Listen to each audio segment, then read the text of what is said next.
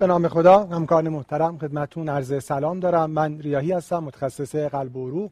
صبح پنجشنبهتون بخیر باشه. امیدوارم که همگی خوب باشین. همجوری که از قبل خدمتون اعلام شده ما با دهمین برنامه از سری اچنج آکادمی در خدمتتون هستیم. برنامه هایی که قرار هست در اون نکات مهم و کاربردی مربوط به دو فاکتور خطر بیماری های قلبی عروقی در اونها مرور و بحث بشه. یعنی دو بیماری بسیار شایع و مهم فشار خون بالا و همینجور اختلالات مربوط به چربی خون. خب ما در این برنامه ها تا حالا دو برنامه هم داشتیم که مخاطب اون همکاران غیر پزشک هستند و این سومین برنامه از این سری هست.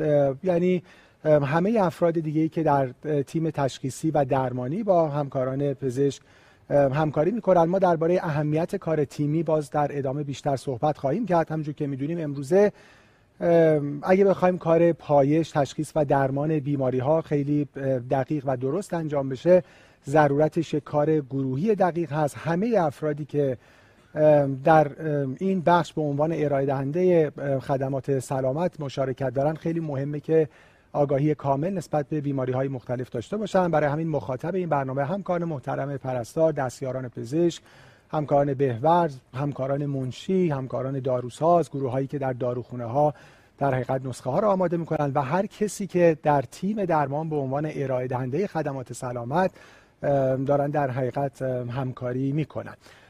ما روند این دو ساعتی که در خدمتون خواهیم بود اینجوری هست که سه ارائه کوتاه خواهیم داشت. ابتدا حدود 20 دقیقه درباره اهمیت و تعریف و تشخیص بیماری فشار خون بالا با شما صحبت خواهیم کرد و سپس درباره روش درست اندازهگیری فشار خون در ارائه دوم و نهایتا در ارائه سوم هم درباره کلیات اهمیت تعریف و درمان اختلالات چربی خون. در فواصلش خب ما گفتگوی کوتاهی با همکاران خواهیم داشت ضمن اینکه در این فرصت حدود 75 دقیقه‌ای که ما ارائه ها رو خواهیم داشت لطفا هر سوالی که راجع به مباحث دارین در همین پلتفرمی که الان دارین این برنامه رو می‌بینین. اون بخشی که برای سوالات پیش بینی شده سوالاتتون رو بنویسین. برای من میفرستم و ما در فرصت پایانی که فرصت خوبی هم خواهد بود سوالات رو مطرح خواهیم کرد و راجبه پاسخهاش گفتگو خواهیم کرد. خب برای من باعث افتخار هست که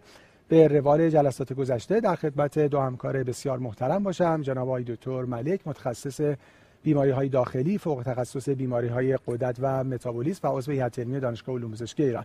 دکتر ملک سلام صبح شما بخیر. خیلی ممنون که با ما هستید. متشکرم. منم خدمت شما عرض سلام دارم. همچنین خدمت دوستانی که ما رو پیگیری می‌کنن. انشالله که روز جمعه پنجشنبه خوبی رو داشته باشن و در خدمت دوستان هستیم. خیلی متشکرم و جناب آقای دکتر قنواتی متخصص بیماری های قلب و عروق دکتر قنواتی صبح شما بخیر. خیلی متشکرم که ما رو همراهی می‌کنید. صبح شما بخیر باشه. امیدوارم که برنامه خوبی رو برای همکاران داشته باشیم و در پایان برنامه انشالله که بشه اطلاعاتی رو که در این برنامه کسب کردن برای practice بهتر استفاده کنن. خیلی متشکرم. ما برای سخنرانی اول در خدمت جناب آقای دکتر قنواتی هستیم با موضوع کلیات اهمیت تعریف و تشخیص بیماری فشار خون بالا. یه رفت و برگشت کوتاهی خواهیم داشت و من صندلی رو در اختیار آقای دکتر قنواتی خواهم گذاشت برای اینکه ارائهشون رو بشنویم و بعد ادامه برنامه رو هم با شما هستیم. خیلی متشکرم.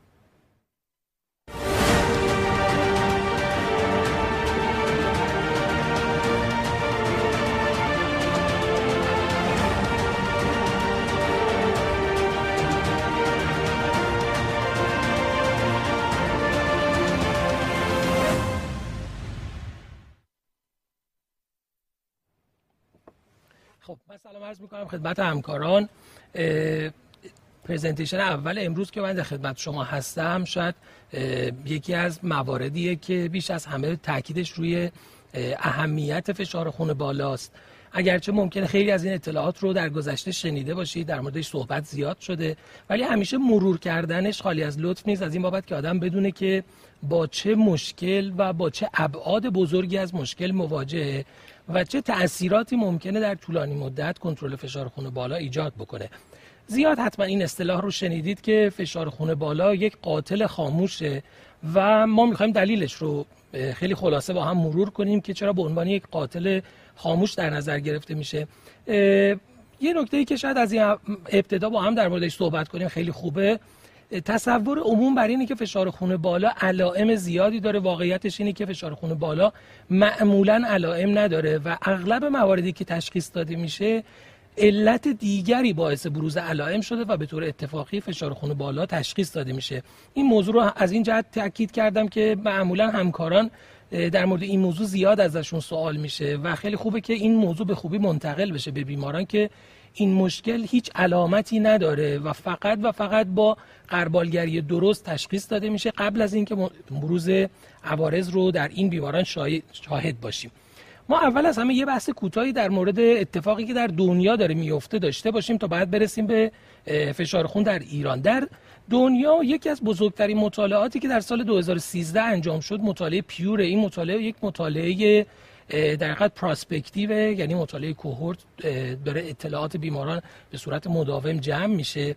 در بیش از 17 کشور دنیا که 140 هزار نفر در این مطالعه شرکت کردن کشورهای بسیار متعدد و زیادی در این مطالعه هستند این مطالعه نکته مهمی که نشون داد اینه که تقریبا فشار خون بالا شیوع نزدیک 41 درصد در دنیا داره و این نکته رو خدمتتون بگم که تعریف فشار خون در زمانی که این مطالعه انجام شد فشار خون سیستول بالای 140 و دیاستول بالای 90 بوده و این اعداد با این تعاریف در حقیقت مشخص شده.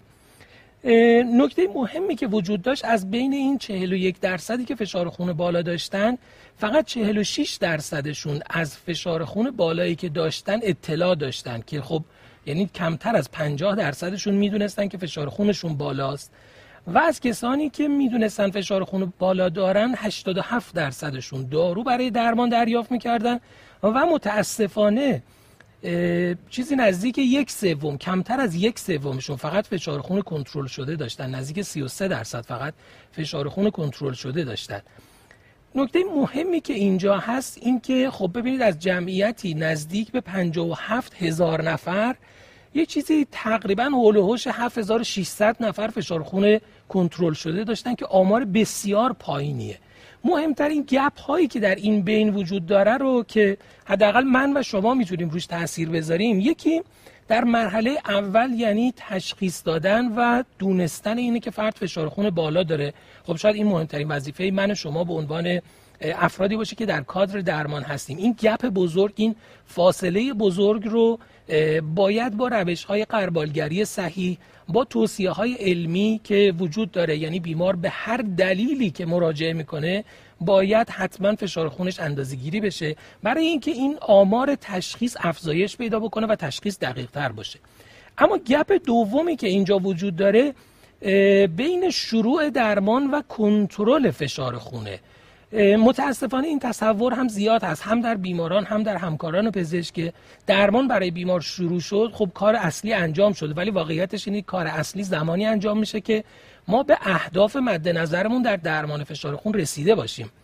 بنابراین یک گپ بزرگ دیگه اینجا داریم که از جمعیتی بیش از 23 هزار نفر که دارو برای فشار خون در این مطالعه دریافت می‌کردن کمتر از 7600 نفر فشار خون کنترل شده داشتن. یعنی دو سوم این افراد علی رغم اینکه دارو میخوردن ولی فشار خونشون کنترل نبوده. که باز اینم جاییه که ما به عنوان کادر درمان می‌تونیم توش مداخله انجام بدیم با این هدف که بتونیم بیشترین تاثیر رو بر کاهش عوارض فشار خون بالا داشته باشیم. متاسفانه همونطور که ملاحظه فرمودید از کل جمعیتی که با تشخیص فشار خون بالا درمان براشون شروع شده بود و فشار خون بالا داشتن نهایتا 13 درصد در دنیا فشار خونشون کنترل میشه که خب عدد عدد بسیار نگران کننده ایه یعنی 13 درصد از کسانی که فشار خون بالا دارن فقط فشار خونشون تنظیم میشه و اینها کسایی هستن که متاسفانه دچار عوارض هم خواهند شد.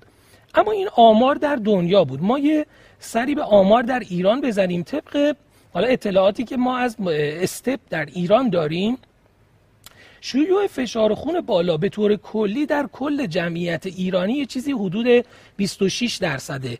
باز من اینو تاکید می‌کنم همونطور که می‌دونید همکاران چون احتمالا بیشتر با گایدلاین های کشوری کار می‌کنن و تعریف فشار خون همچنان 140 روی 90 هست.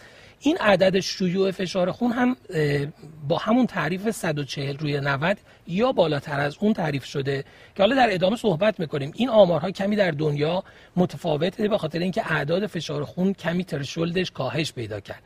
نکته مهمی که اینجا وجود داره و من به نظرم می‌رسه که خیلی اهمیت داره همکاران بهش دقت بکنن گروه سنی هستن که در این گروه سنی شیوع فشار خون اگرچه کمتر از گروه های دیگه است ولی به واسطه اینی که تعدادشون زیاده یعنی افراد زیر 45 سال که تقریبا میشه گفت یه چیزی حول هوش سی تا 40 درصد جمعیت کشور ما رو تشکیل میدن اینا کسانی هستن که فشار خون درشون دیده میشه. درسته با شیوع کمتر به نسبت افراد با سن بالاتر ولی نکته مهمی که اینجا وجود داره اینه که به خاطر جمعیت زیادی که دارن در نهایت تعداد بسیار زیادی افراد در سن کمتر از 45 سال اونها هم فشار خون بالا دارن که حتما این گروه سنی باید مورد توجهمون باشه.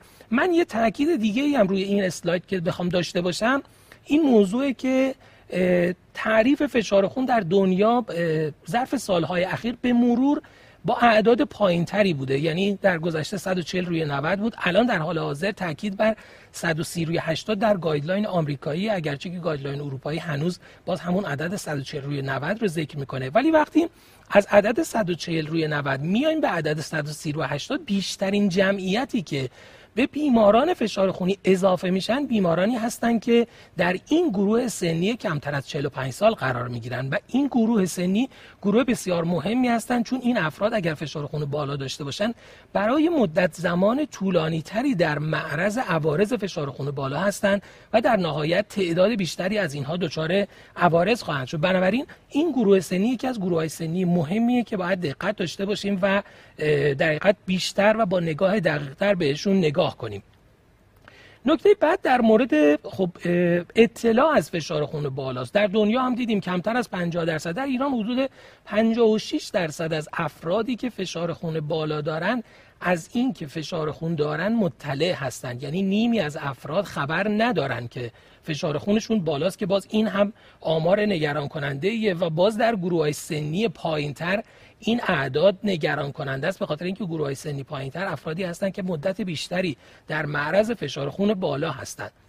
نکته بعد افرادی هستند که درمان میشن. باز تقریبا مثل بقیه جاهای دنیا چهل درصد از افرادی که می‌دونن فشار خون بالا دارن درمان میشن که عدد عدد پایینیه. تو دنیا گفتیم یه مقدار بالاتر از این بود 87 درصد بود. در کشور ما پایینتره.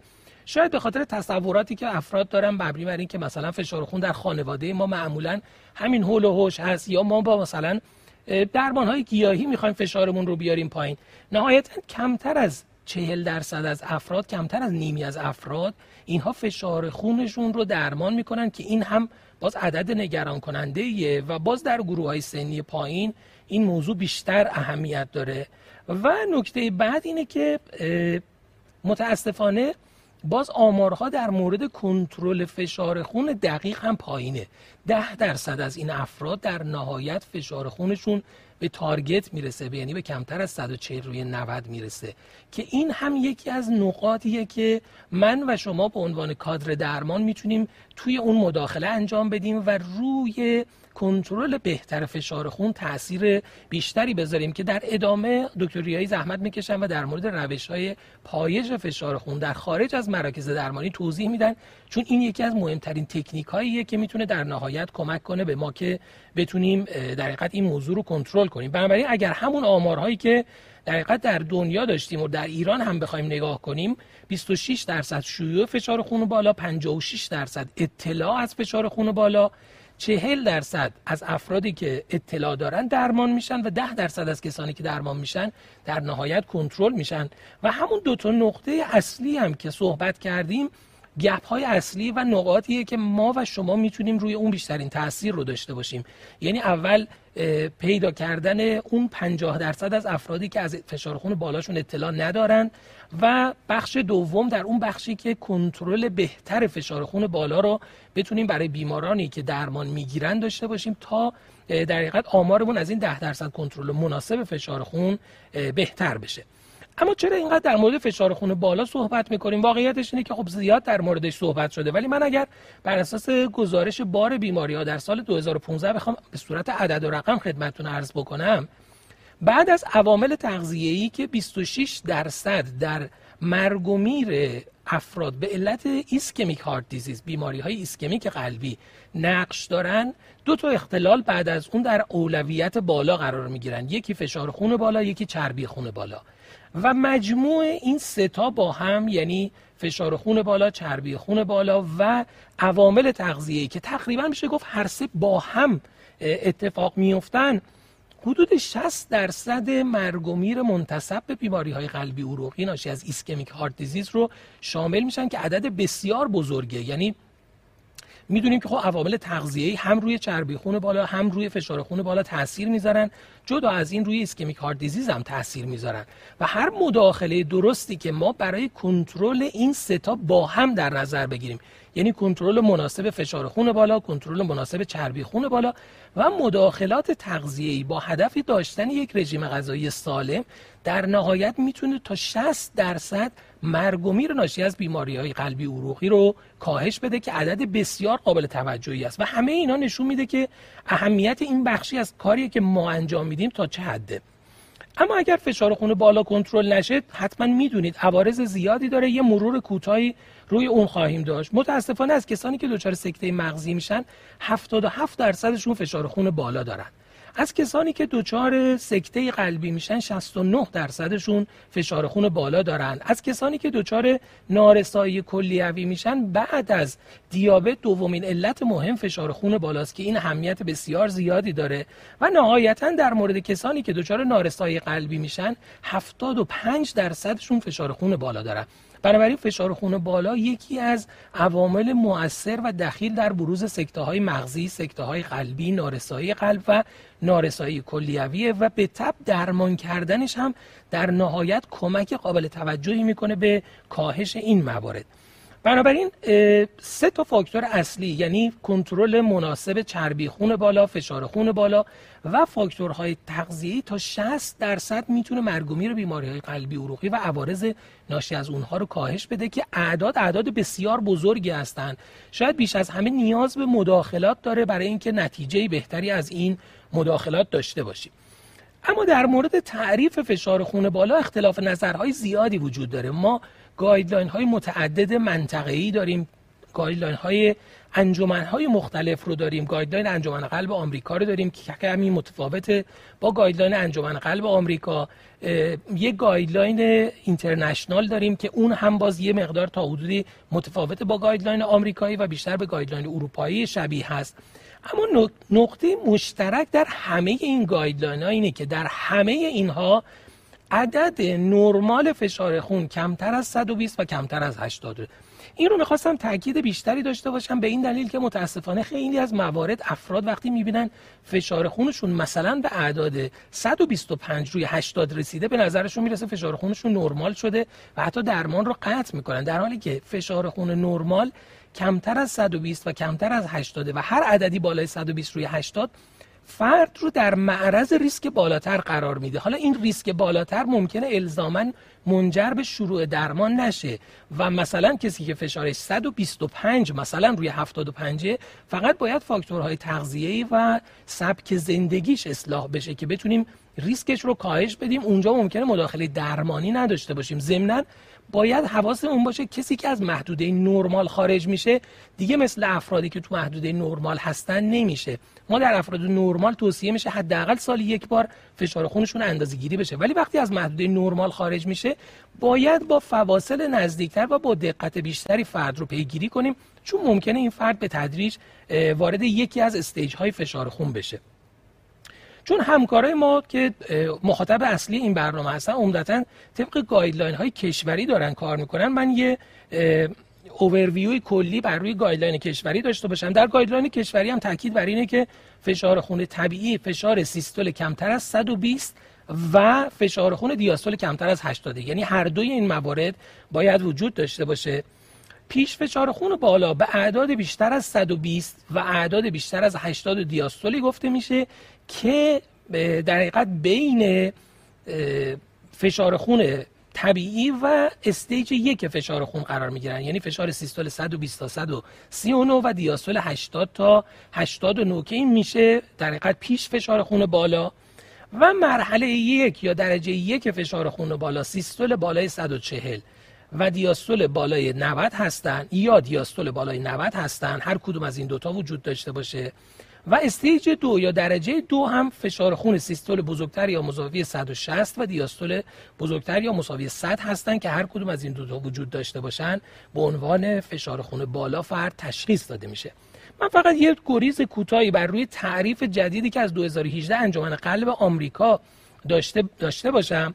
فشار خون طبیعی همچنان عدد کمتر از 120 و کمتر از 80 اگه فرد دیاستولش همچنان کمتر از 80 باشه ولی سیستول بین 120 تا 129 داشته باشه اینجا به عنوان elevated یا افزایش یافته اطلاق میشه.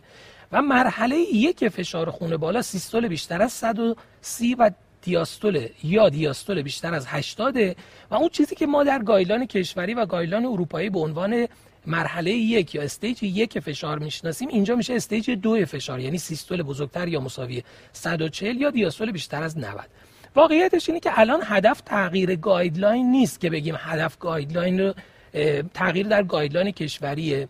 ولی نکته ای که اینجا می‌خوام تاکید بکنم همکاران به خاطر داشته باشن گاهی وقتا ما حتی در عمل به همون guideline کشوری هم یه مقدار ممکنه کوتاهی کنیم.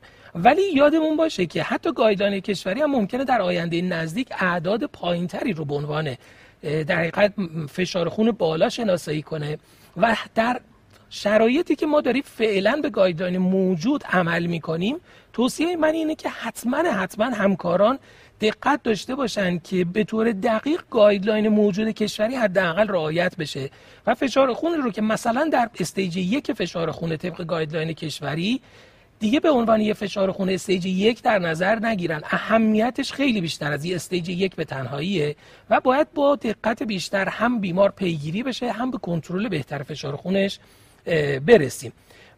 فقط من بحث احتیاط تفاوتی که بین guideline گذشته و guideline جدید آمریکایی وجود داره رو می‌خوام یه مرور کوتاهی با شما داشته باشم.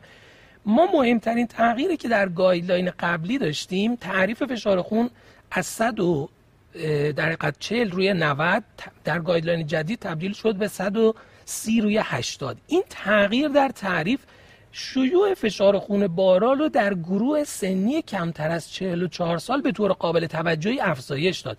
اینجا اگر دقت بفرمایید با تعریف قدید جمعیت کمتر از 45 سال 3.6 دهم میلیون نفرشون فشار خون بالا داشتن. در حالی که با تعریف جدید چیزی نزدیک 8.5 میلیون نفر در گروه سنی کمتر از 45 سال بالغین کمتر از 45 سال فشار خون بالا دارن.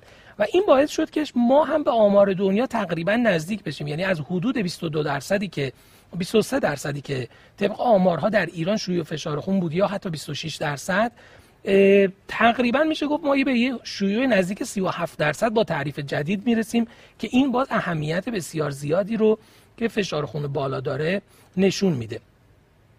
اما فشار خون بالا درمان کردنش تا چه حد می‌تونه مؤثر باشه و تا کجا فشار خون رو بیاریم پایین برای بیمار می‌تونه مفید باشه؟ در گذشته خب با توجه به ترشولد یا عدد 140 روی 90 که وجود داشت توصیه بر این بود که حداقل به کمتر از 140 روی 90 برسه. اما چی شد که گایدلاین ها عدد رو به کمتر از اون آوردن؟ یعنی به کمتر از 130 روی 80 رسوندن.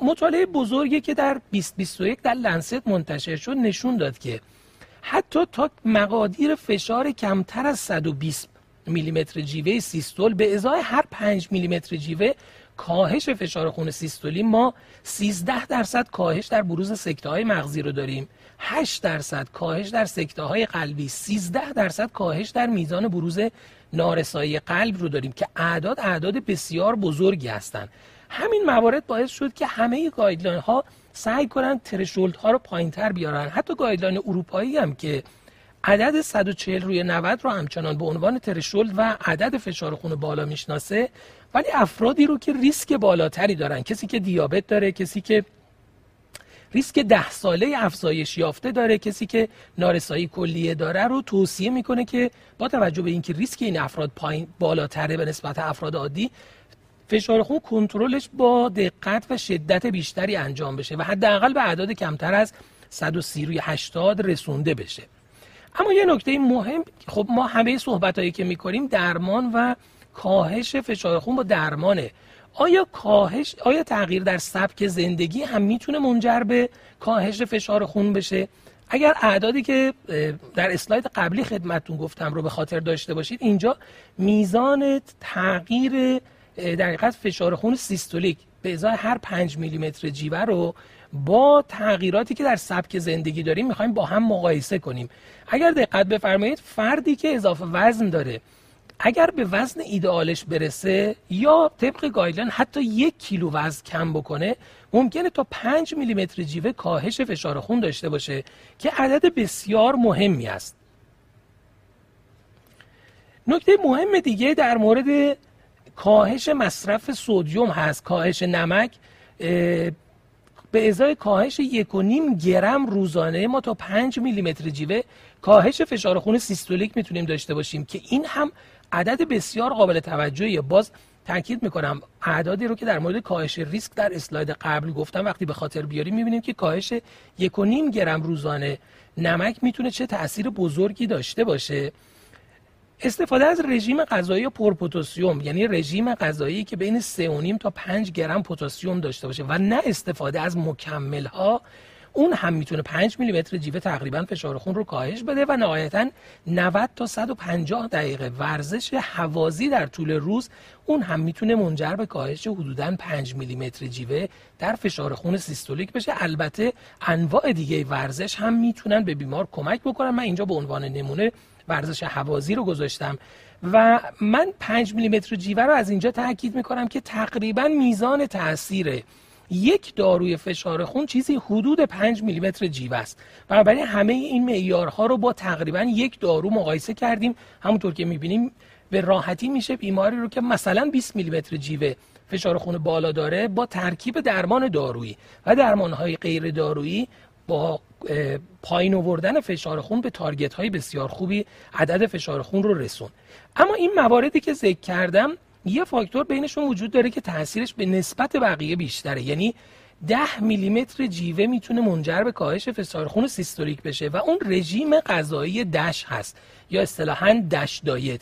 این رژیم غذایی رژیم غذاییه که در حقیقت توضیح دادم در پایین اسلاید خدمتون رژیم غذاییه که در اون میوه و سبزیجات به مقدار بسیار زیاد وجود داره. غلات سوبوستار در اون استفاده میشه و لبنیات کمچرب همراه با که مقادیر خیلی کمی از اسیدهای چرب اشباه و ترانس داشته باشن این در نهایت به عنوان دشتایت شناخته میشه. در صورتی که نیاز باشه حتما باید با همکار تغذیه مشورت بشه بر اساس مشخصه های بیمار. basal metabolic rate بیمار میشه. برای بیمار DASH diet رو در نظر گرفت و تا 10 میلیمتر جیوه می‌تونه منجر به کاهش فشار خون بشه که تقریبا اثری معادل دو تا قرص فشار خونه که برای بیمار استفاده بشه. بنابراین تاکیدم بر اینه که حتما اصلاح سبک زندگی lifestyle modification برای بیماران رو جدی بگیریم.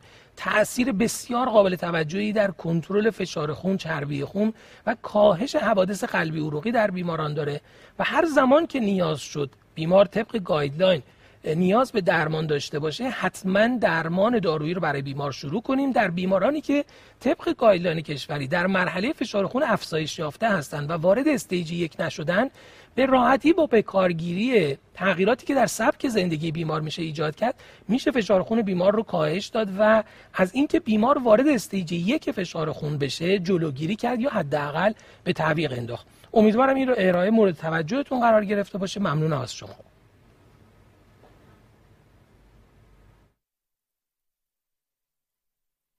فشار خون یکی از علائم حیاتی است و عدد فشار خون نشان دهنده نیرویی است که جریان خون به دیواره رگها وارد می کند. عدد نرمال فشار خون کمتر از دوازده روی هشت می باشد. اگر عدد فشار خون فرد بالاتر از این عدد باشد، پرفشاری خون یا فشار خون بالا تلقی می شود. حدود یک میلیارد نفر از افراد بالای سی سال در جهان به فشار خون بالا مبتلا هستند. فشار خون بالا از مهمترین عوامل ابتلا به بیماری های قلبی و عروقی از جمله سکته های قلبی و مغزی در جهان است. این در حالی است که فشار خون با اندازهگیری به کمک دستگاه فشارسنج به راحتی قابل تشخیص بوده و با استفاده از داروهای در دسترس قابل کنترل است. با توجه به اینکه اکثر افراد مبتلا به فشار خون بالا برای کنترل فشار خون خود به بیش از یک دارو احتیاج دارند با تجویز و مصرف قرص ترکیبی ضمن کنترل فشار خون از بروز عوارض قلبی عروقی جلوگیری می شود.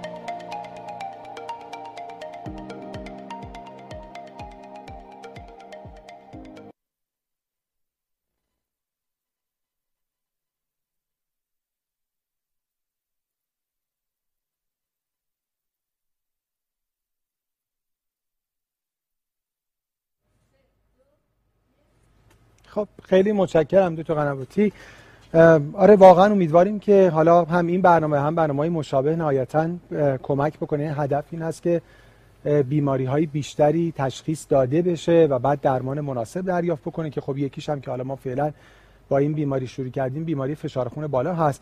از بین نکاتی که شما گفتین من چند تا نکته رو اگه بخوام زیرش خط بکشم و شما داشتین صحبت می‌کردین یادداشت کردم که اینا رو خیلی سریع تکرار بکنیم.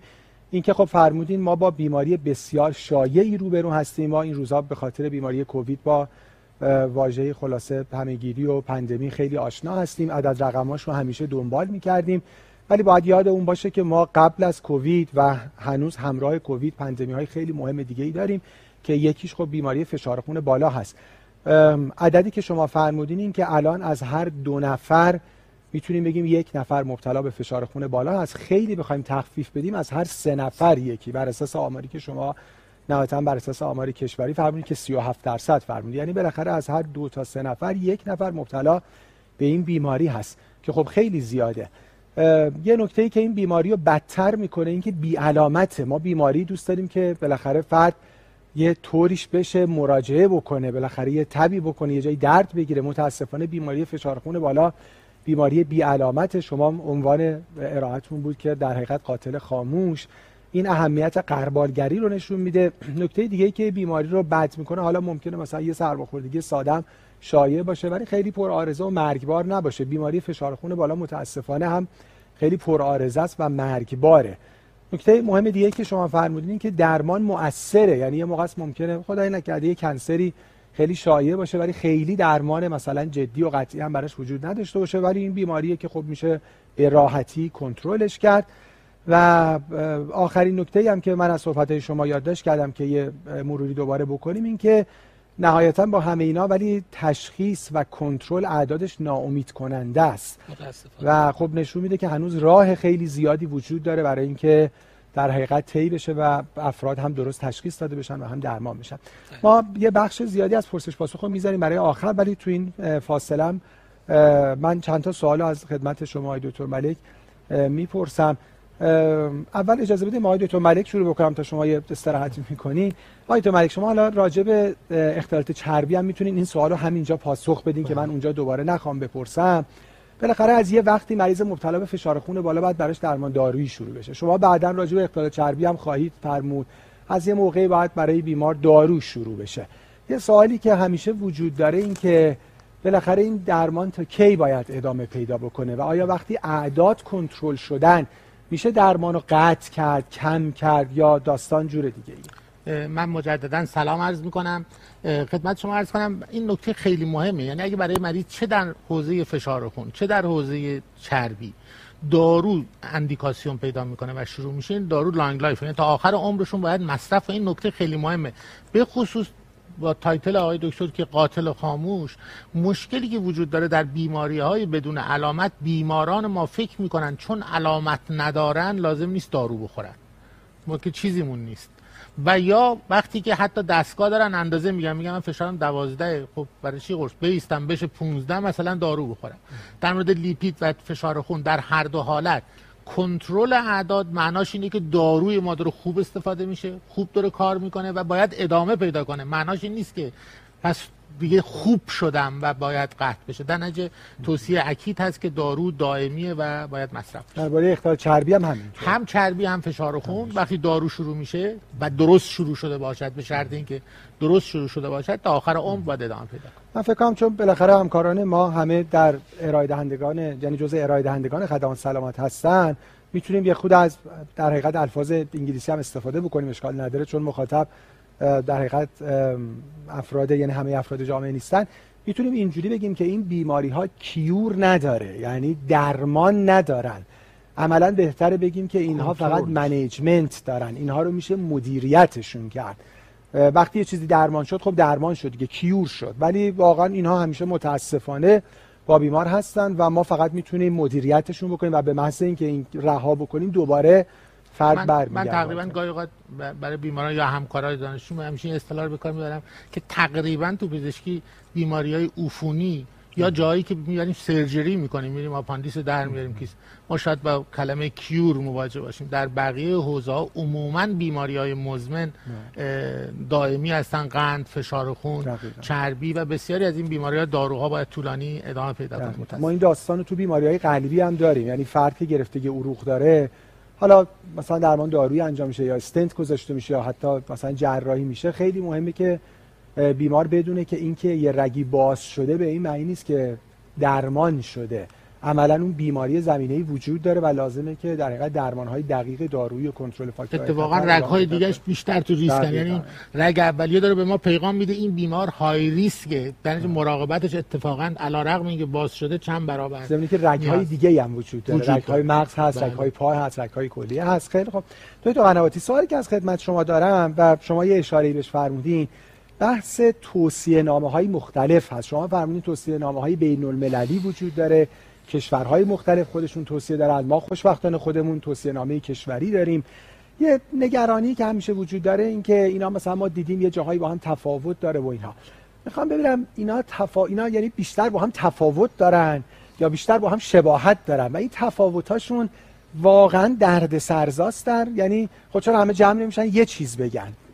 واقعیتش اینه که 2019 بعد از اینکه گایدلاین آمریکایی منتشر شد یه مقایسه انجام دادن بین guideline اروپایی و آمریکایی. guideline اروپایی عدد 140 روی 90 رو به عنوان فشار خون اعلام کرد guideline آمریکایی 130 روی 80 ولی وقتی شما بیمار و فرد رو توی guideline قالب guideline جایگذاری می‌کنید دیدن هیچ تفاوتی وجود نداره. guideline آمریکایی مثلا میگه بیمار stage یک فشار خون زمانی که ریسکش بالای 10 درصد رفت درمان بشه.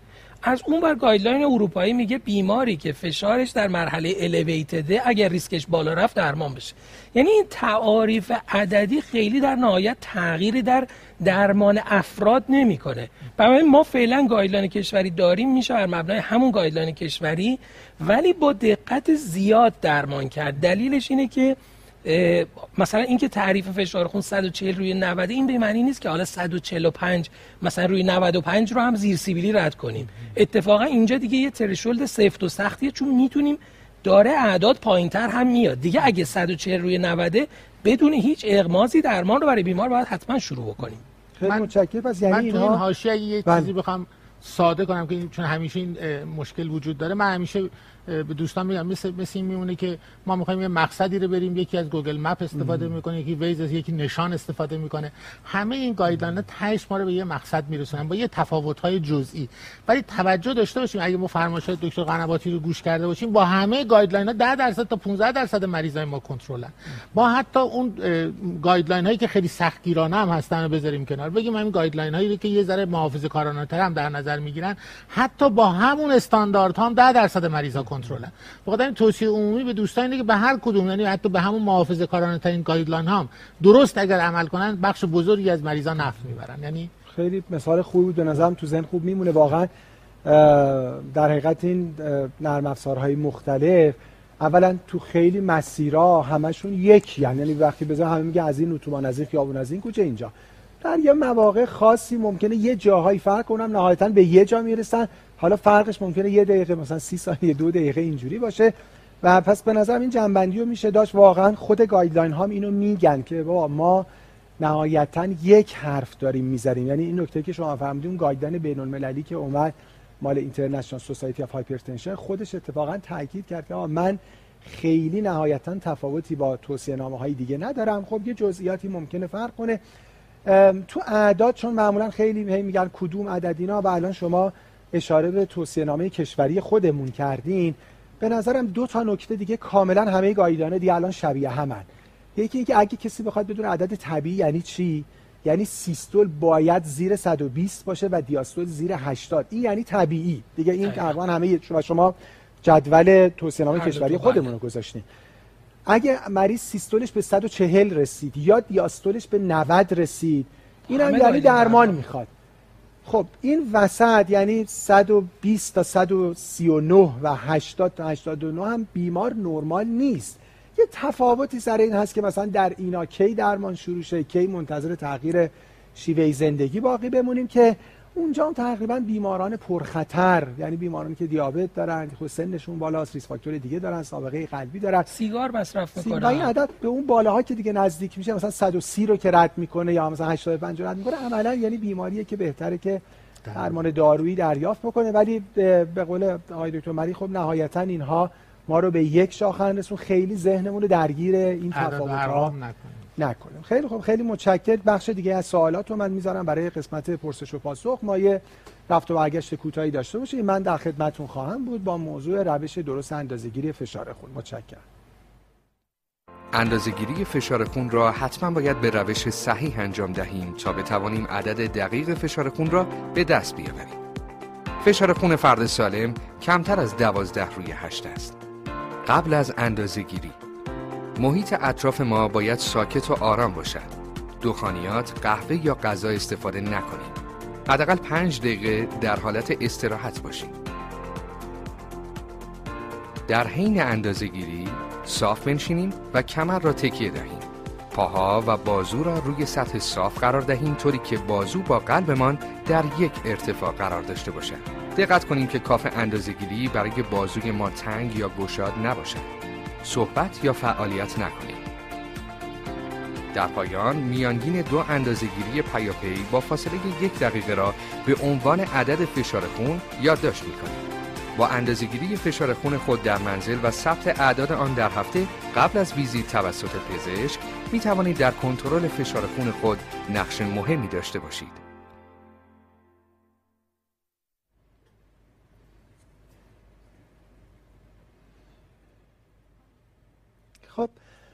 از توجهتون خیلی متشکرم. تا به اینجای برنامه من در خدمتتون هستم برای یک ارائه کوتاه درباره یه موضوع بسیار مهم و اون روش درست اندازهگیری فشار خون هست. اجازه بدین با سه اسلاید و سه مقدمه خیلی کوتاه من وارد مطلب بشم.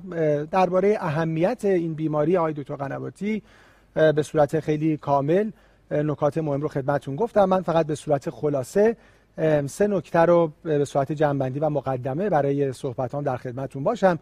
این در حقیقت علل مرگ و میر در همه دنیا هست من این جدول رو برای این گذاشتم که ببینیم بیشترین سهم مربوط به بیماری فشار خون بالا هست. یعنی ما اگه قرار باشه که یک بیماری رو تشخیص بدیم و خوب درمان کنیم تا بتونیم تعداد جانهای بیشتری رو حفظ کنیم و تعداد سالهای بیشتری رو به عمر افراد جامعه اضافه بکنیم. اون بیماری فشار خون بالا هست. نکته دوم این که خب بیماری شایعی هست بیماری کشنده ای هست اما خوشبختانه درمانش خیلی خیلی سودبخش هست برای بیمار. همینجور که می‌بینیم هر کاهش 5 میلیمتر جیوه حوادث قلبی عروقی رو می‌تونه 10 درصد کم کنه سکته مغزی رو 13 درصد. بیماری که میکه قلبی رو 7 درصد نارسایی قلب رو 14 درصد و نهایتا مرگ های قلبی عروقی رو می‌تونه 5 درصد کم بکنه. خب این اعداد خیلی اعداد مهمی هستند ما در پزشکی کمتر بیماری رو داریم که اینقدر درمانش بتونه موثر باشه و با این اعداد خیلی خیلی قابل توجه بتونه خطر بیماری ها رو یعنی عوارضش رو و مرگ و میرش رو بتونه کم بکنه. خب این در حالیه که همونجور که در ارائه قبل هم صحبت شد متاسفانه وضعیت تشخیص و درمان مناسب در همه کشورهای دنیا خوب نیست. در کشورهای در حال توسعه یعنی کشورهایی با درآمد متوسط و کم خب این اعداد ناامید کننده تر هم هست. آقای دکتر قنواتی به مطالعه اشاره کردن که خب خیلی از کشورهای در حقیقت توسعه یافته تو اون بودن اما در مطالعه‌ای که مجله لنستون رو منتشر کرد و آمار 44 کشور کشور با درآمد کم و متوسط. اون بود می‌بینیم که از بین بیمارانی که فشار خون بالا داشتن و مبتلا به بیماری فشار خون بالا بودن فقط 73 درصد اصلا فشار خونشون اندازه‌گیری شده بود. 30 درصد نهایتا تشخیص بیماری فشار خون بالا براشون گذاشته شده بود. 29 درصد بالاخره یه درمانی گرفته بودن. و متاسفانه فقط 10 درصد فشار خونشون کنترل شده بود و خب این نشان از اون داره که ما هنوز راه خیلی طولانی داریم برای تشخیص درست یعنی پایش درست تشخیص درست و کنترل دقیق این بیماری شایع پرآرزه و مرگبار. خب بعد از این مقدمه یه خود راجع به اهمیت کار تیمی با هم صحبت کنیم. شاید یکی از مشکلات بیماری فشار خون بالا این باشه که ما بخوایم فکر کنیم که تشخیص و درمان این بیماری به عهده همکاران پزشک و همکاران متخصص و فوق تخصص هست. خب این باعث میشه که واقعیتش بیماری خوب تشخیص داده نشه و درمان کافی دریافت نکنن بیماران. به جهت اینکه خب مراجعه به همکاران پزشک برای بیماری های مختلف زیاد هست. این بیماران مبتلا به فشار خون بالا هم تعدادشون خیلی زیاد هست. برای همین ضروری هست که همه تیم درمان همکاران محترم پرستار حالا در گروه های مختلف همکاران محترم دستیار پزشک بهورزان بهورزان محترم با این بیماری کاملا آشنا باشن و اصول قربالگری تشخیص و درمان اون رو کاملا باش آشنا باشن. و خب می‌دونیم که در پزشکی الان اینجوریه که اگه ما تیم درمانی خوب داشته باشیم می‌تونیم بیماری رو خوب تشخیص بدیم و درمان کنیم. من برای اینکه تو ذهنمون بمونه این لغت illness رو با هم ببینیم که به معنی بیماری هست و حرف اولش I هست که به معنی من و اگه اینو برداریم و به جاش we رو بذاریم به معنی ما یعنی این من تبدیل به ما بشه و کار شخصی تبدیل به کار تیمی بشه این کلمه هم تبدیل به ولنس یعنی بهبود و سلامت میشه. که خب امیدواریم این برنامه‌ای که ما الان در خدمتتون هستیم کمک بکنه که همه تیم درمان آگاهی بیشتری نسبت به این دو بیماری مهم یعنی فشار خون بالا و اختلالات چربی داشته باشن. اما چرا می‌خوایم راجع به تشخیص درست و روش اندازهگیری درست صحبت بکنیم؟ به جهت اینکه ما ممکنه که معمولا تمرکزمون روی این باشه یا سوالات شما هم خیلی متمرکز روی این باشه که خب با چه درمانی شروع کنیم؟ چه ترکیبی مناسبه؟ کدوم درمان مثلا ارجح و بالاتر هست؟ چجوری درمان رو پیگیری کنیم؟ اما واقعیتش این مطلب رو درباره بیماری فشار خون بالا بدونیم که درمان بیماری فشار خون بالا خیلی چیز پیچیده ای نیست و نکات خیلی خیلی زیادی نداره. اون بخشش که اتفاقا خیلی خیلی مهمه بحث تشخیصشه. و کلا ما در پزشکی مثل همه جا این این جمله مهم رو دقت بکنین که وقتی می‌تونیم یه مشکلی رو خوب حل بکنیم و برای بهبودش اقدام بکنیم اینکه خوب اندازه‌گیریش کرده باشیم و دقیقا ابعاد مشکل رو متوجه شده باشیم. یعنی شرط لازم برای بهبود یک مشکل اندازه‌گیری درست و اطلاع دقیق از وضعیت اون هست و این اهمیت اندازه‌گیری درست هست. یه نکته خیلی مهم دیگه ای که وجود داره در بحث بیماری فشار خون بالا و آقای تو قنواتی هم بهش اشاره کردم و تو پرسش پاسخ هم صحبت شد بحث پیگیری هست. هم بیماری فشار خون بالا و هم بیماری بیماری های مربوط به اختلالات چربی اینجوری نیستن که ما یه درمان شروع کنیم و تمام بشه. خیلی ضروریه که بیمار در فواصل مشخصی که این فواصل بستگی داره که درمان شروع کردیم نکردیم بیمار در چه مرحله هست متفاوت هست پیگیری بشه. ببینیم آیا درمان ما مناسب بوده درمان رو باید زیاد کنیم کم کنیم وضعیت بیمار چطور هست. من این دو جدول رو نذاشتم که راجبش صحبت بکنیم. فقط خواستم شما به این بخش هاش اشاره بکنین. این الگوریتم مربوط به توصیه نامه انجمن قلب آمریکا هست. می‌بینیم که یه بخش مهم این الگوریتم بخش های مربوط به پیگیری هست و این هم جدول مربوط به انجمن قلب اروپا هست. باز می‌بینیم که در همه قسمت ها اون چیزی که خیلی خیلی مهمه بحث پیگیری هست. حالا تو فواصل یه ماه سه ماه شش ماه یک سال بسته به اینکه فرد در چه مرحله هست نیاز به پیگیری داره و این پیگیری با اندازهگیری دقیق و درست فشار خون هست. خب پس اندازهگیری مهمه اما بیایم ببینیم که این اندازهگیری به چه طریقی باید باشه. خب ما می‌دونیم که ما شکل‌های مختلف فشار خون و بیماری فشار خون بالا داریم. خب یه سری بیماران هستن که اصطلاحا normotensive هستن. اینها فشار خونشون همیشه نرماله. امیدوارم که شما که دارین این برنامه رو الان نگاه می‌کنین جزء این دسته باشید. گروهی هستن که اینها اصطلاحا sustained hypertension دارن. یعنی فشار خونشون همیشه بالاست. چه در مراکز درمانی و چه در منزل و محل کار. گروهی داریم که اینها از بین افرادی که هنوز درمان دریافت نکردن اصطلاحا masked hypertension دارن.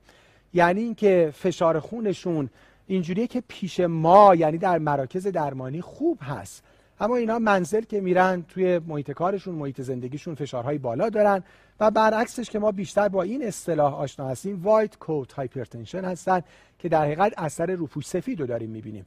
یعنی اینکه اینها در منزل و محل کار خوب هستن. پیش ما که میان به خاطر بالاخره اضطراب و استرس که وجود داره فشار خونهای بالا دارن. اگه بیمار در حال دریافت درمان دارویی باشه این دو اصطلاح فقط تبدیل میشه به masked uncontrolled hypertension و white coat effect و نهایتا دو اصطلاح دیگه هم داریم که false resistant hypertension اینا بیمارانی هستن که به نظر میاد فشار خونهای کنترل نشده دارن اما چون اندازهگیری دقیق نیست این اتفاق میفته. وگرنه فشار خون این بیماران خوب کنترل شده و ما seasonal hypertension هم داریم. شاید این اصطلاح براتون جدیدتر باشه. یعنی فشار خونهای فصلی که در ادامه راجبش صحبت خواهیم کرد. یعنی در دماهای زیاد در شرایطی که ما این روزها در حقیقت توی کشورمون در بیشتر مناطق داریم هوا خیلی گرمه اینجوریه که در حقیقت فشار خون پایین میاد و برعکس در فصل سرد و در جاهای سرد ممکنه که فشار خون بالاتر بره. اینها رو برای چی گفتیم؟ همه اینها رو من برای این گفتم که بگم در همه توصیه نامه های کشوری الان اینجوریه که تشخیص دقیق بیماری فشار خون بالا و همینجور پیگیریش با اندازهگیری فشار خون خارج از مراکز درمانیه. دقت کنین این نشان انجمنهای مختلف بزرگ دنیاست که توصیه نامه های در حقیقت مربوط به بیماری فشار خون بالا دارن. همشون این رو دارن که برای تشخیص و پیگیری درمان فشار خون بالا حتما نیاز به تایید اعداد فشار خون از راه اندازهگیری فشار خون خارج از مرکز درمانیه. چیزی که ما در اصطلاح بهش میگیم out of office blood pressure measurement. حالا ما برای out of office یعنی خارج مطب کلینیک و بیمارستان دو روش داریم. یک روش هولتر فشار خون هست که اصطلاحا بهش گفته میشه ambulatory blood pressure measurement. و یک روش هم داریم که فرد خودش در منزل فشار خونشون اندازه بگیرن و حالا با یک روشی که راجعش صحبت خواهیم کرد و بعد برای ما بفرستن و بر اساس متوسط ما تصمیم بگیریم. به این گفته میشه هوم بلاد پرشر مانیتورینگ خوب دقت کنید. گرچه روش استاندارد و بهتر هولتر فشار خونه اما اندازهگیری فشار خون در منزل روش عملی تر و همینطور کاملا پذیرفته شده است. هولتر فشار خون وسیله گرونیه. اصلا امکان پذیر نیست که همه مراکز بخوان در همه شهرها شهرستانها و روستاها داشته باشن. و برای بیمار همین امکان نیست که بخواد این هزینه رو پرداخت کنه. این منحصر به کشور ما نیست. حتی در کشورهای با درآمد بالا و توسعه یافته هم اینجوریه که این امکان برای همه مراکز درمانی پذیرفته نیست. برای همین این جمله‌ای که من برای شما گذاشتم جمله مربوط به توصیه نامه های همه انجمن دنیا از جمله انجمن قلب آمریکاست که هوم بلاد پرشر مانیتورینگ یعنی اندازه‌گیری فشار خون در منزل یک روش کاملا پذیرفته شده و قابل توصیه هست. پس این جمله رو فراموش کنیم که اون فشاری که شما خودت تو منزل گرفتی برای ما ارزش نداره. نه اون فشاری که بیمار در منزل اندازه گیری می‌کنه بسیار برای ما ارزش داره و اصلا مهمه و مبنای تشخیص و پیگیری ما است به شرط اینکه این کار درست و دقیق انجام بشه که من در ادامه می‌خوام راجع به این در حقیقت تکنیک درست با شما صحبت کنم و این تصویر کاریکاتوری تو ذهنمون باشه. ما هیچ وقت این کار رو با بیمار نمی کنیم که ولی بالاخره فقط می‌خواستم به عنوان یک کاریکاتور تو ذهن اون باشه. خیلی موقع ها اون روشی که ما فشار خون می‌گیریم و فشار خون اندازه گیری می‌کنیم حالا آسیب به بیمار نمی‌زنه. ولی روش درستی نیست. واقعیتش اینه که غیر مستقیم آسیب هم به بیمار می‌زنه. علتش اینه که ما به اشتباه فشار خون رو بالا یا پایین اندازه گیری می‌کنیم و باعث میشه که بیمار رو بیش از اندازه یا کمتر از اندازه درمان کنیم. خب وارد این تکنیک ها بشیم. نکته اول این که از چه دستگاهی استفاده بکنیم. از قدیم تو ذهن ما هست که مثلا دستگاه جیوهی بهتره. بله واقعا دقیق تر دستگاه جیوهی در خیلی از مراکز داره از دستگاه aneroid یا دستگاه در حقیقت عقربه استفاده میشه. اما یادمون باشه که این هم توصیه همه guideline های فعلی هست که استفاده از دستگاه های الکترونیک اونی که بهش گفته میشه دیجیتالی که اسم دقیقترش oscillometric هست توصیه میشه توسط همه guideline ها هم برای مراکز درمانی و هم برای منزل. یعنی ما بهتره که برای مراکز درمانی خودمون هم از دستگاه های دیجیتالی استفاده کنیم. به جهت اینکه باز من می‌تونم از لغات انگلیسی استفاده بکنم استفاده از دستگاه های غیر دیجیتالی یعنی دستگاه های جیوه یا اقربهی اصطلاحا اینتر ابزرور و اینترا ابزرور وریبیلیتیش خیلی زیاده. یعنی اینکه الان من اندازه بگیرم. یه عدد میشه. پنج دقیقه بعد آقای دکتر قنواتی اندازه بگیرن. احتمالش اینکه یه عدد دیگه باشه خیلی زیاده. خودم هم همینجور. اینکه من الان اندازه بگیرم. ده دقیقه دیگه خودم اندازه بگیرم. یه عدد دیگه بگم خیلی زیاده. به خاطر اینکه نهایتا مبنا گوشه و در حقیقت صداهای کروتکوف که ما میشنویم و خب این خیلی خیلی بالاخره ممکنه که خطا داشته باشه. برای همین استاندارد استفاده از دستگاه های الکترونیک هست. اما نه هر دستگاهی که بیرون فروخته میشه. این راجبه همه تجهیزات پزشکی وجود داره. هم بیمارانی که مبتلا به دیابت هستن و می‌خوان در حقیقت برای اینکه در منزل قندشون اندازه بگیرن و گلوکومتر تهیه می‌کنن اونجا این داستان هست. اینکه در حقیقت مغازه یا داروخونه داره یه دستگاهی رو میفروشه به این معنی نیست که حتما اون دستگاه دستگاه معتبری هست. خیلی خیلی مهمه که دستگاه دستگاه معتبر باشه رایگان بودنش ارزون بودنش اینا هیچ کدوم دلیل کافی برای خرید دستگاه نیست. اما از چه دستگاهی تهیه بکنیم؟ ما به عنوان هلس که پرووایدر ارائه دهندگان خدمات سلامت باید بدونیم که بیمار دستگاهی که می‌خواد بخره با ما مشورت کنه و ما بتونیم کمکش بکنیم. دو تا سایت وجود داره من اینجا عنوانش رو گذاشتم دبل Educational Trust و استراید بی پی که همه دستگاه هایی که تو دنیا وجود داره اینها وارد مطالعاتی میشه. اصطلاحا ببینن ولیدیتد هست معتبر هست یا نه. حتما می‌تونیم بیمار رو راهنمایی بکنیم ببینیم دستگاهی که می‌خواد تهیه بکنه آیا جزء این دستگاه هست یا نه. به صرف برند هم اینجوری نیست که از یه برند خاصی حتما همه مدلاش قابل توصیه باشه. نه ممکنه یه برند یه مدلیش قابل توصیه باشه و مدل دیگه قابل توصیه نباشه. نکته خیلی مهم دیگه این که دستگاه فشار خون باید حتما کالیبره باشه. برای همین توصیه اینه که سالی یه بار اون کمپانی سازنده نمایندگیشون دستگاه رو چک بکنن ببینن آیا هنوز داره درست اندازه گیری می‌کنه یا نه. مثل هر دستگاه دیگه ای ما مثلا ساعتمون هم چک می‌کنیم ببینیم که داره درست نشون میده یا نه. بالاخره یه ساعت مرجعی داریم. ممکنه دو دقیقه پنج دقیقه این ور باشه. شما ترازو هم که منزل دارین ممکنه که داره اشتباه نشون میده. حتما باید با یه ترازوی مرجعی امتحانش بکنیم. حتما از بیمار خواهش بکنیم که تو هر بار ویزیت دستگاهشون رو بیارن و با دستگاه ما در مرکز درمانی که دقیق هست چک بکنیم که آیا داره دستگاهشون درست نشون میده یا نه. نکته دیگه این که خیلی ممکنه علاقه به دستگاه های مچی باشه. باید بدونیم که استاندارد و اون چیزی که قابل توصیه هست استفاده از دستگاه های بازویی هست و نه دستگاه های مچی نکته خیلی مهم اینه که از کافه با سایز مناسب استفاده کنیم. بالاخره همه افراد دور بازوشون شبیه هم نیست. افراد داریم با اضافه وزن دور بازوهای خیلی زیاد و از اون افرادی که لاغرتر هستن دور بازوهای در حقیقت با محیط کمتر دارن.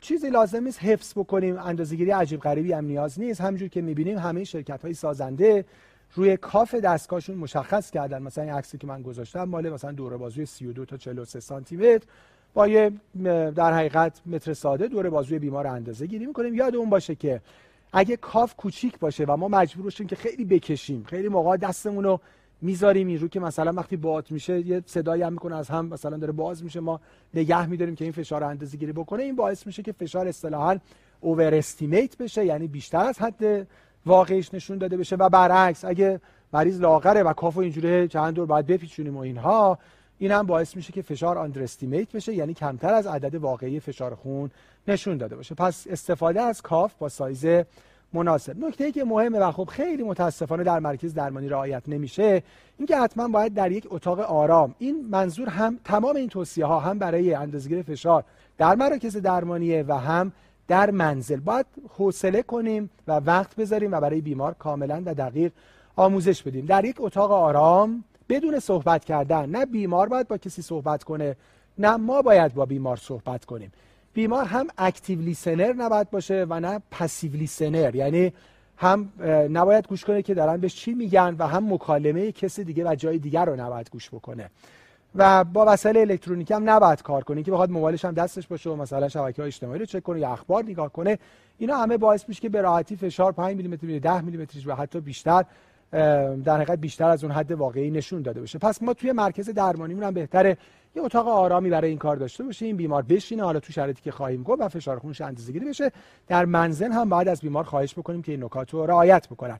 همونجوری که در ابتدا گفتم باید در اتاق با دمای معتدل باشه در دمای بالا فشار خون کمتر و در دمای کم فشار خون بالاتر میره. باید دمای معتدل باشه اینکه حالا یه اتاقی باشه که خیلی سرده یا مثلا تهویه مناسبی نداره هوا خیلی گرمه اون فشار خیلی فشار دقیقی نخواهد بود. حتما قبل از اینکه فشار خون اندازه گیر بشه بیمار باید پنج دقیقه استراحت داشته باشه.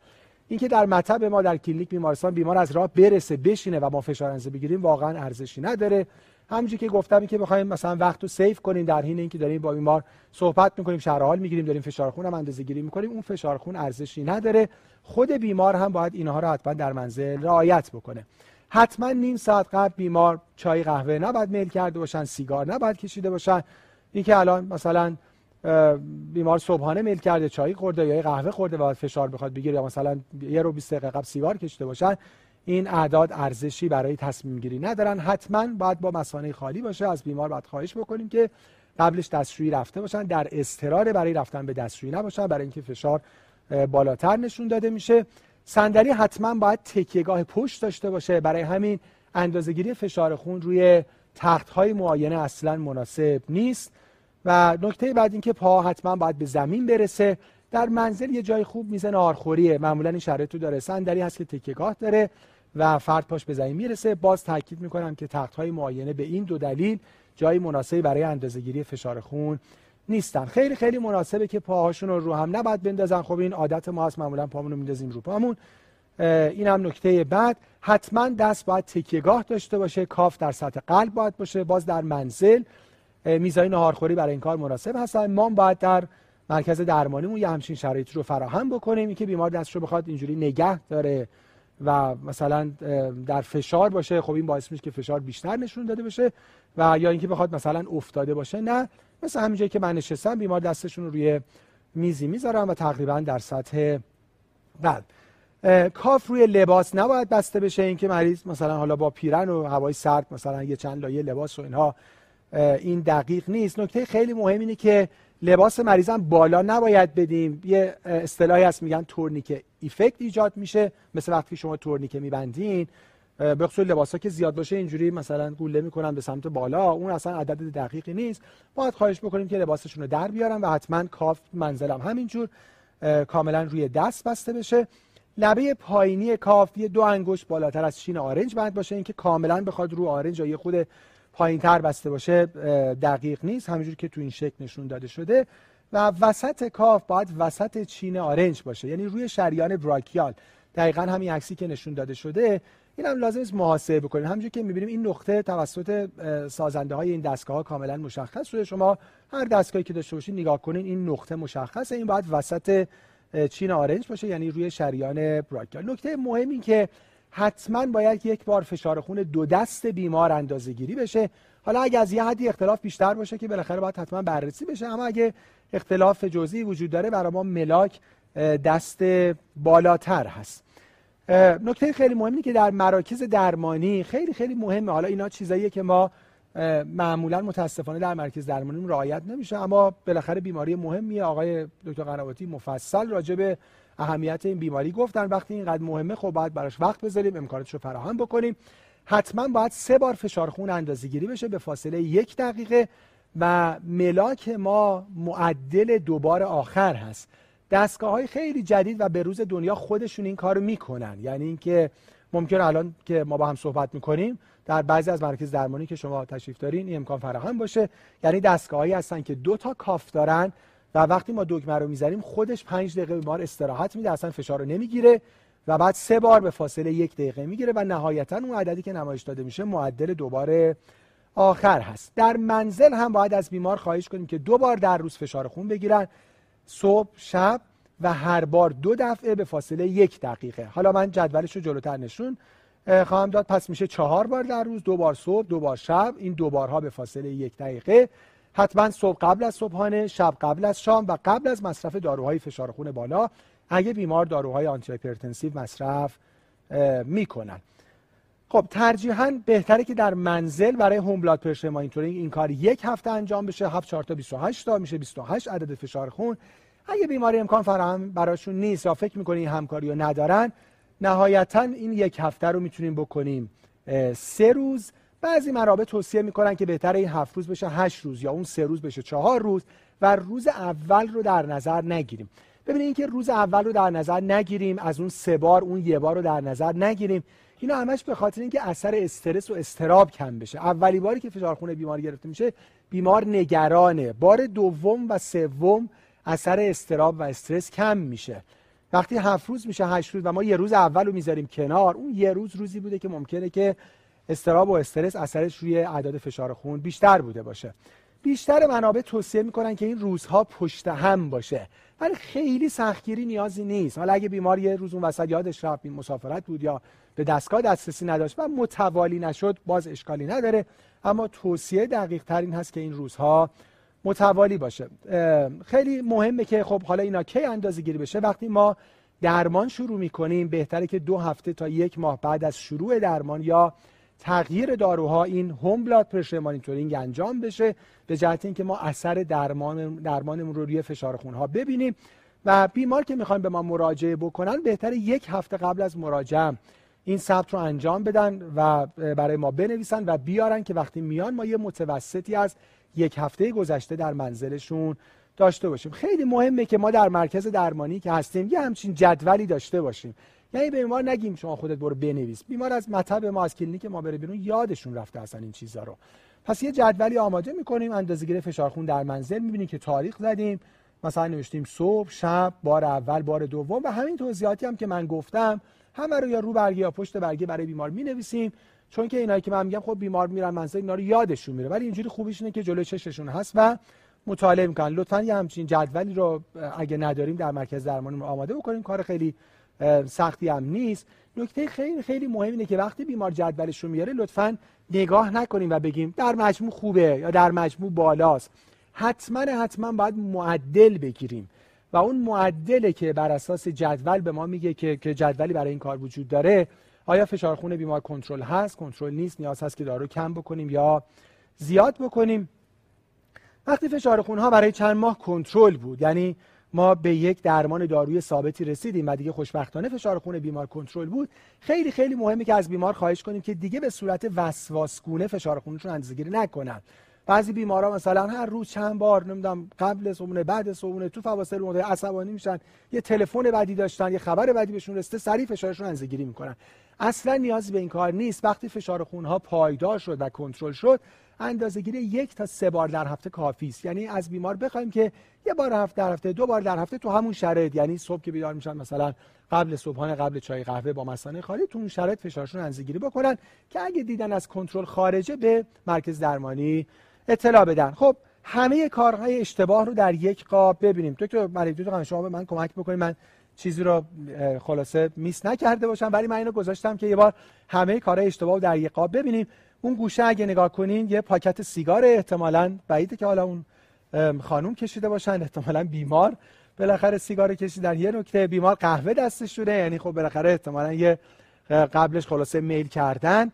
نکته بعد این که می‌بینی که پاشون به زمین نرسیده پاشون رو رو پاشون انداختن دستشون رو در سطح یعنی روی میز نذاشتن دستشون تکیهگاه مناسبی نداره و بالاخره احتمالا یه چیزی با هم گفتن که دارن میخندن و بله یه تکیهگاه کوچیکی داره ولی واقعا نه تکیهگاه واقعا مناسبی هم نداره همونجور که فرمودین. دیگه نکته دیگه ای داره تقریبا همه کارهای اشتباه خلاصه توی قاب جمع شده. برای همین خب خیلی دقت کنیم که فشار خون به صورت دقیق اندازه‌گیری بشه. و آخرین نکته که من در خدمتتون هستم روش اندازه‌گیری فشار خون وضعیتی هست. خب ما می‌دونیم که اگه بیمار علامت دار بشن بعد از درمان فشار خون بالا و ما فکر کنیم که دارن دچار ارتواستاتیک هایپوتنشن یا کاهش فشار خون وضعیتی میشن حتما باید فشار خون وضعیتی رو اندازه بگیریم. یعنی بیمار میگه که دکتر من بلند میشم چشم سیاهی میره یکی دو بار می‌خواستم بخورم زمین اصلا من خیلی ضعف دارم می‌کنم و اینها. و به خصوص در افراد مسن حتما باید فشار خون وضعیتی رو اندازه گیری بکنیم. روشش اینجوریه که ما فشار خون و ضربان رو اول در حالت خوابیده بعد از پنج دقیقه دراز کشتن. یعنی بیمار دراز می‌کشن پنج دقیقه میگذره. فشار خون و ضربان قلبشون رو اندازه گیری می‌کنیم. بیمار بلند میشه. باید خیلی مهمه که مراقب بیمار باشیم. اصلا ممکنه بیمار به جهت علامت یهو بخورن زمین. پس حتما باید بیماری حمایت و ساپورت خوبی داشته باشه. بعد از یک دقیقه ایستادن دوباره فشار خون اندازه گیری می‌کنیم و یک بار هم بعد از سه دقیقه ایستادن. و خب اعداد رو می‌دونیم که اگه فشار سیستول 20 میلیمتر جیوه یا بیشتر دراپ کنه پایین بیفته. یا فشار دیاستول 10 میلیمتر جیوه یا بیشتر پایین بیفته. یا ضربان قلب سی تا یا بیشتر افزایش پیدا بکنه اینها غیر طبیعی است. خب یه مقدار ممکنه ولی اگه میگم سیستول 20 یا بیشتر دیاستول 10 یا بیشتر یه اصطلاحی هم برای ضربان قلب داریم که در حقیقت پاتس یا پست ارتواستاتیک تاکیکاردیا سیندروم یعنی ممکنه فشار خیلی تغییر نکنه ولی ضربان قلب افزایش پیدا بکنه. اینها غیر طبیعی هست که خب حتما باید مراقبت بکنیم از این نظر که ممکنه نیاز به تغییر رژیم دارویی باشه یا خیلی موقع فقط نیاز به توصیه هایی که برای بیمار اتفاقی نیفته. ولی به هر صورت باید از این اعداد و ارقام اطلاع داشته باشیم. اسلاید آخر من اسلایدی که در اول گذاشتم برای اهمیت کار تیمی و امیدوارم که نهایتا این ارائه ها و این دو ساعتی که ما در خدمتتون هستیم کمک بکنه که این آی تبدیل به وی بشه و ما بتونیم در حقیقت مراقبت بهتری از بیماران داشته باشیم از توجهتون سپاسگزارم ما یک رفت و برگشت کوتاه خواهیم داشت و آقای دکتر ملک با موضوع مهم اختلالات لیپید با شما خواهند بود متشکرم اندازهگیری فشار خون را حتما باید به روش صحیح انجام دهیم تا بتوانیم عدد دقیق فشار خون را به دست بیاوریم. فشار خون فرد سالم کمتر از دوازده روی هشت است. قبل از اندازهگیری محیط اطراف ما باید ساکت و آرام باشد. دخانیات، قهوه یا غذا استفاده نکنید. حداقل پنج دقیقه در حالت استراحت باشید. در حین اندازهگیری صاف بنشینیم و کمر را تکیه دهیم پاها و بازو را روی سطح صاف قرار دهیم طوری که بازو با قلبمان در یک ارتفاع قرار داشته باشد دقت کنیم که کاف اندازهگیری برای بازوی ما تنگ یا گشاد نباشد صحبت یا فعالیت نکنیم در پایان میانگین دو اندازهگیری پیاپی با فاصله یک دقیقه را به عنوان عدد فشار خون یادداشت می‌کنیم با اندازهگیری فشار خون خود در منزل و ثبت اعداد آن در هفته قبل از ویزیت توسط پزشک می توانید در کنترل فشار خون خود نقش مهمی داشته باشید.